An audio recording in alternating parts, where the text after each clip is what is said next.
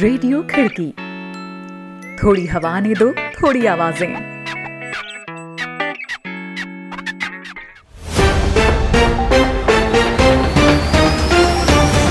आज है तेरह फरवरी, दिन शनिवार। खिड़की इंटरनेशनल बुलेटिन में अभिवादन स्वीकार करें रोहित जोशी का।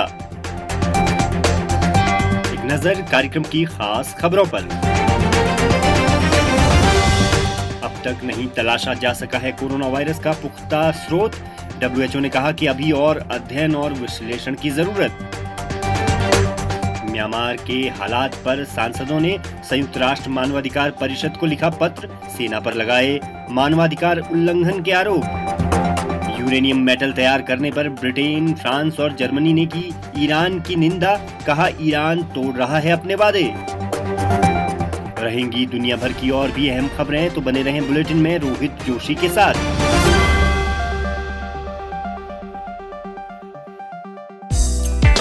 आप सुन रहे हैं खिड़की इंटरनेशनल बुलेटिन। अंतर्राष्ट्रीय खबरों पर विश्वसनीय आवाज़ें। आइए शुरुआत करते हैं आज की पहली खबर से।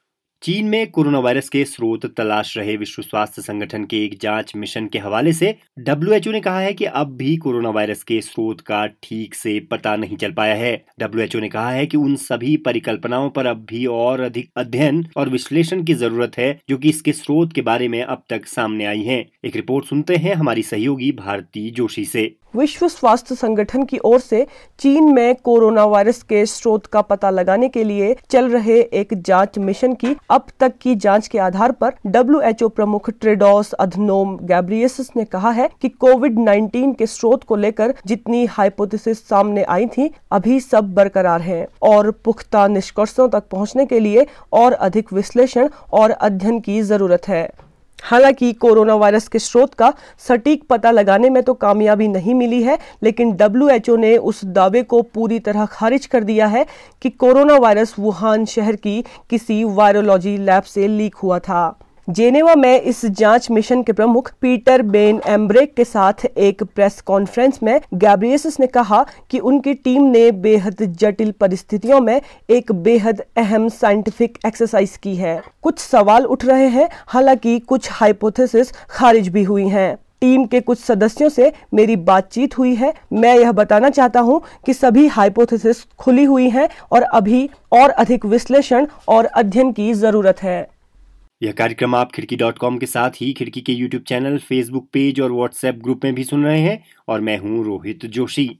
अब रुख अगली खबर का। इधर म्यांमार में हुए सैन्य तख्ता पलट के खिलाफ लगातार प्रदर्शन जारी हैं। इन हालात के बीच म्यांमार के तकरीबन 500 सांसदों ने संयुक्त राष्ट्र से अपील की है कि वह सेना की ओर से किए जा रहे मानवाधिकार उल्लंघनों की जाँच करे संयुक्त राष्ट्र मानवाधिकार परिषद को लिखे एक पत्र में इन सांसदों ने सुरक्षा बलों पर आरोप लगाया है कि वे तख्ता पलट का विरोध कर रहे प्रदर्शनकारियों पर गोलियाँ बरसा रहे हैं इससे पहले म्यांमार में संयुक्त राष्ट्र मानवाधिकार दूत ने भी कहा था कि ऐसे सबूत हैं जिनके मुताबिक सुरक्षा बलों ने प्रदर्शनकारियों पर गोलियाँ दागी हैं।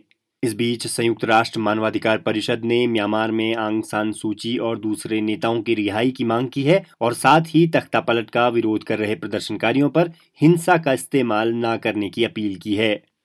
इधर ब्रिटेन, फ्रांस और जर्मनी ने यूरेनियम मेटल तैयार करने के ईरान के फैसले की निंदा की है। उन्होंने आरोप लगाया है कि ईरान ने ऐसा कर अंतर्राष्ट्रीय समुदाय के साथ किए गए अपने वादों को तोड़ा है। संयुक्त राष्ट्र के न्यूक्लियर वॉचडॉग आईएईए ने अपनी जाँच के आधार पर बताया था कि उसके पास इस बात के पुख्ता सबूत हैं कि ईरान ने अपनी एक न्यूक्लियर साइट में यूरेनियम मेटल तैयार किया है, जो कि परमाणु बम बनाने की सबसे महत्वपूर्ण सामग्री है। इधर शुक्रवार को रूस में राष्ट्रपति पुतिन के कड़े आलोचक माने जाने वाले नेता अलेक्जेई नावलनी को मानहानि से जुड़े एक मामले के लिए कोर्ट में पेश किया गया। उन पर द्वितीय विश्व युद्ध में शामिल रहे एक बुज़ुर्ग का अपमान करने का आरोप है।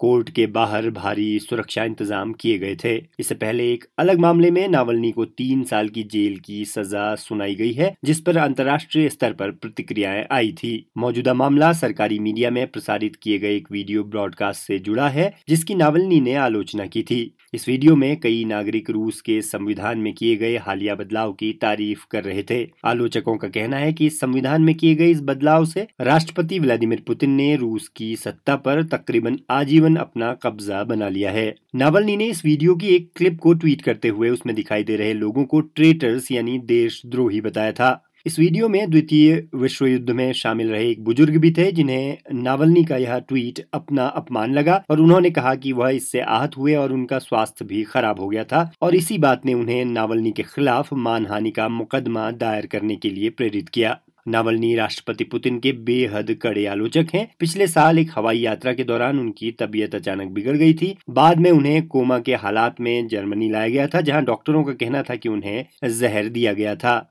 अब रुख अगली खबर का, यूरोपियन सेंट्रल बैंक के पूर्व प्रमुख मारियो ड्रागी अब प्रधानमंत्री के तौर पर इटली की कमान संभालने जा रहे हैं। उन्होंने इसके लिए सहमति दिखाते हुए अपनी एक नई कैबिनेट प्रस्तावित की है, जिसमें टेक्नोक्रेट और गठबंधन से जुड़े राजनीतिज्ञों को शामिल किया गया है। राष्ट्रपति सर्जियो मेट्रेला ने ड्रागी को प्रधानमंत्री बनने की पेशकश की थी और उन्हें कोरोना वायरस के स्वास्थ्य संकट के साथ ही आर्थिक संकट से जूझने की चुनौती दी गई है। चलते चलते एक और खबर, गिनिया की खाड़ी में लुटेरों के बंधक बनाए गए एक कार्गो शिप के पंद्रह तुर्क क्रू मेंबर्स को छोड़ दिया गया है। शुक्रवार को तुर्की के मीडिया में ये खबर छाई रही।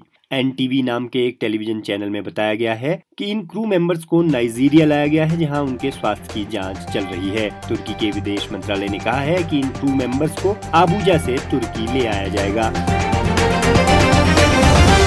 तो दोस्तों, आज के बुलेटिन में इतना ही। ये बुलेटिन आपको कैसा लगा, इस बारे में हमें ज़रूर कमेंट करें।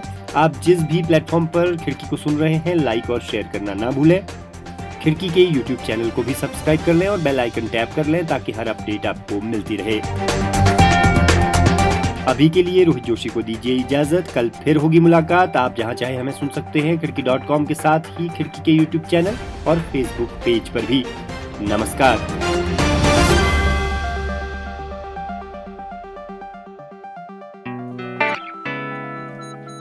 रेडियो खिड़की। थोड़ी हवा ने दो थोड़ी आवाज़ें।